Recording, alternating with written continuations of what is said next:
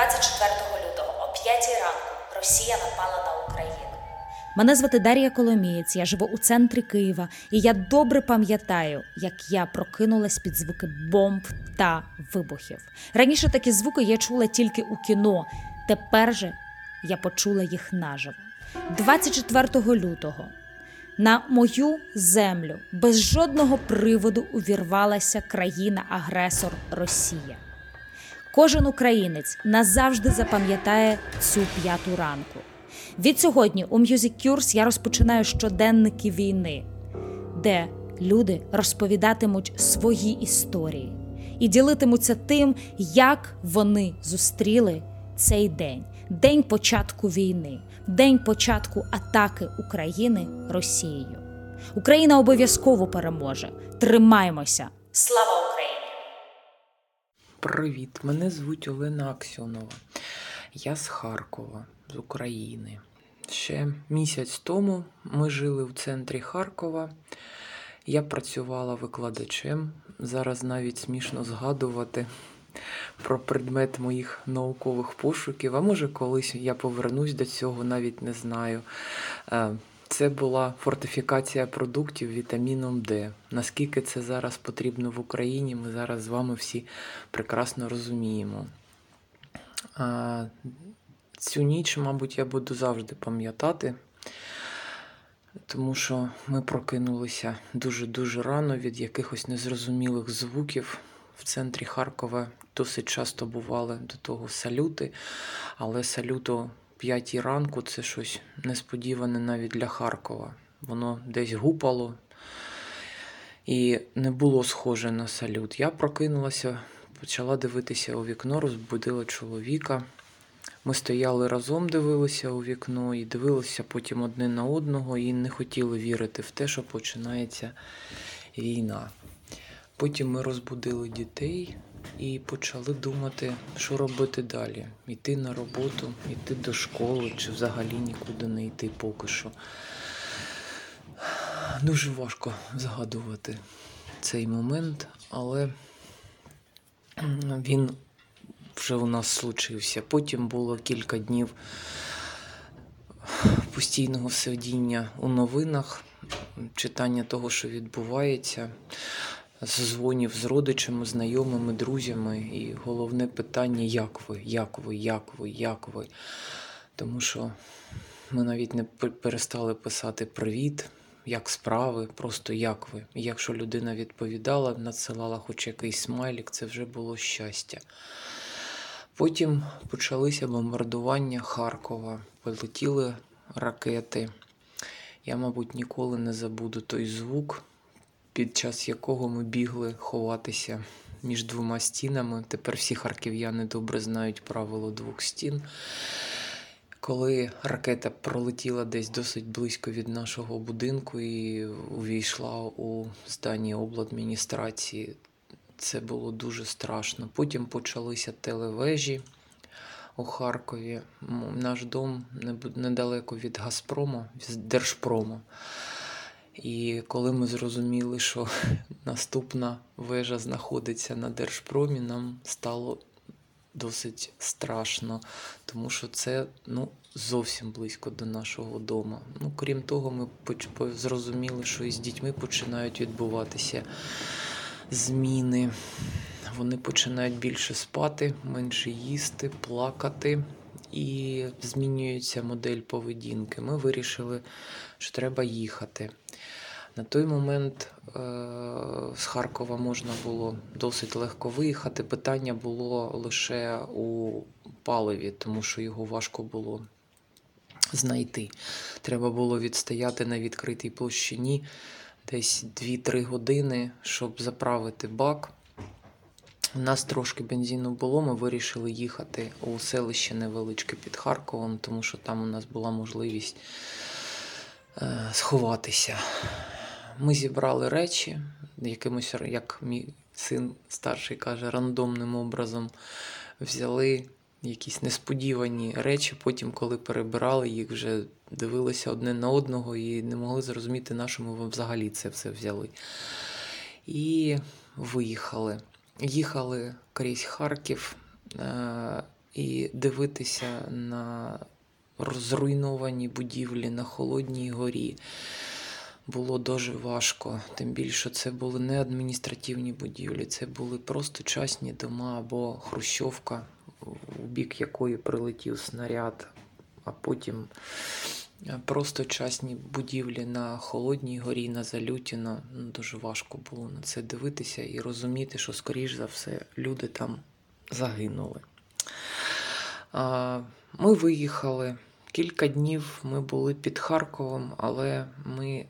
це було більш безпечно, ніж у Харкові. Це було не так страшно вже, але ми е, хотіли їхати далі, тому що розуміли, що навіть там немає якогось. Ну, Зрозуміло, що зараз в Україні взагалі немає якогось одного безпечного міста.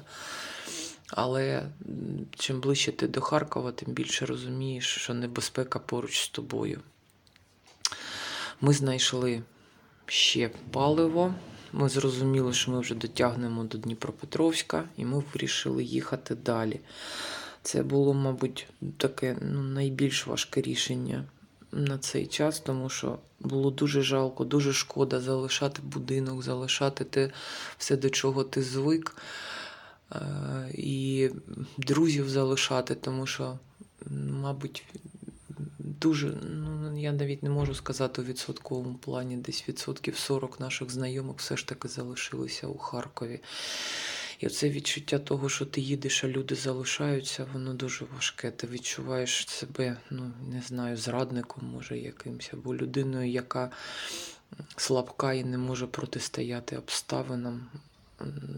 Це ну, важке було рішення, дуже важке, але Мабуть, головною причиною того, що ми поїхали, було те, що коли я затуляла очі на той час, я бачила е, малюнок паркету у нашому, нашій вітальні, тому що ми там ховалися. І е, весь час бомбардувань ми сиділи.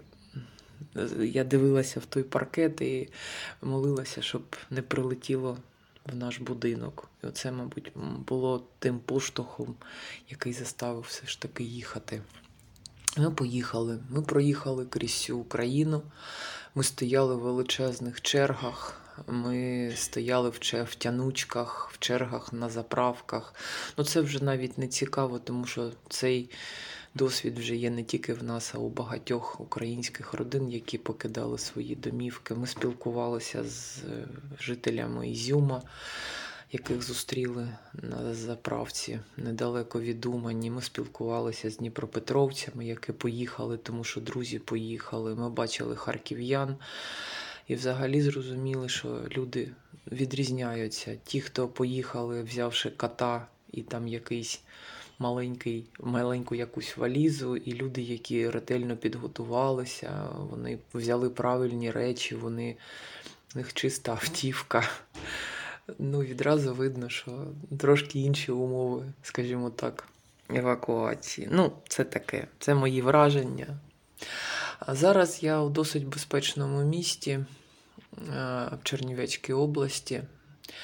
Е, Мої діти дистанційно вчаться, в мене двоє дітей. Е, Ми врятували нашу кішку, тому що вона також поїхала з нами, ми не могли її залишити. Е, Ми ділимо квартиру з нашими друзями з Харкова, також родина.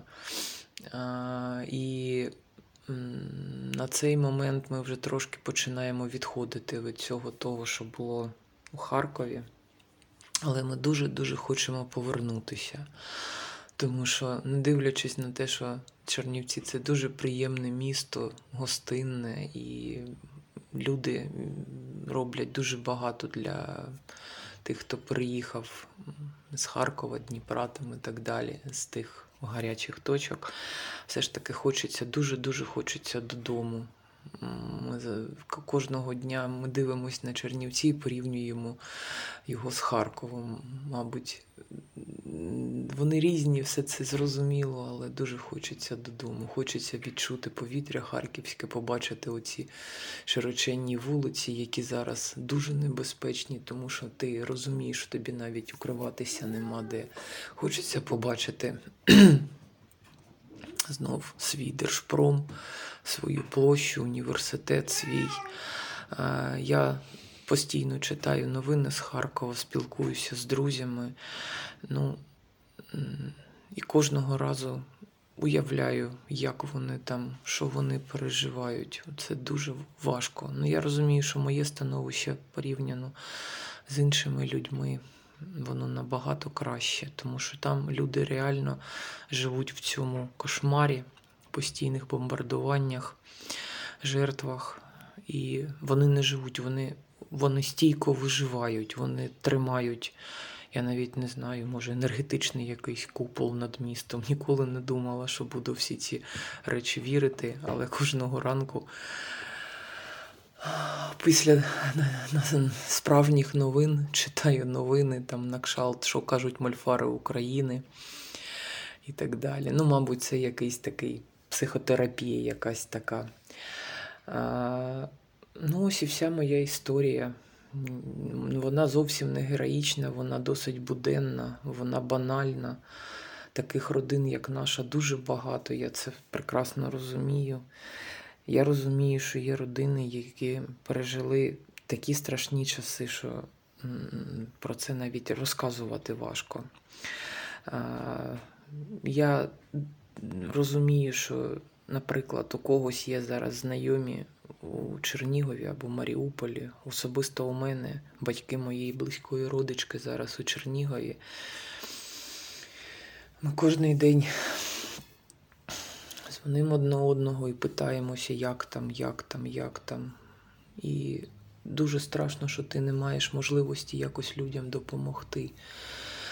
Тобто раніше було, скажімо так, що таке була допомога? Можна було перевести гроші або поїхати допомогти щось зробити фізично. А зараз ти розумієш, що навіть якщо в тебе є гроші, і є автівка заправлена, є можливість кудись перевести батьків з Чернігова, ти не можеш цього зробити, тому що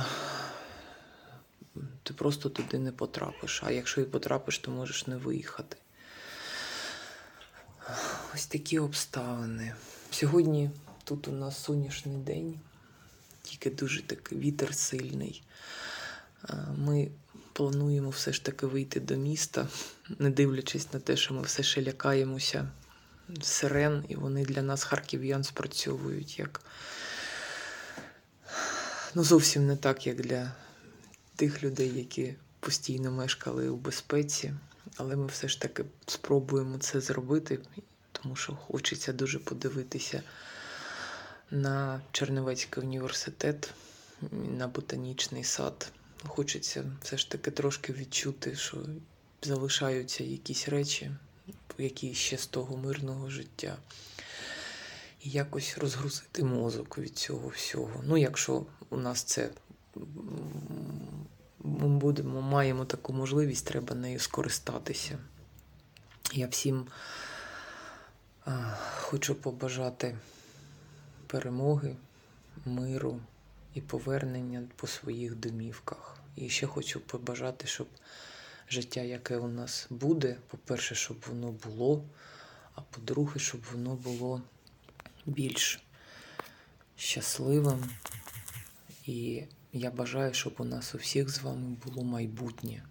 Майбутнє, якого заслуговує Україна.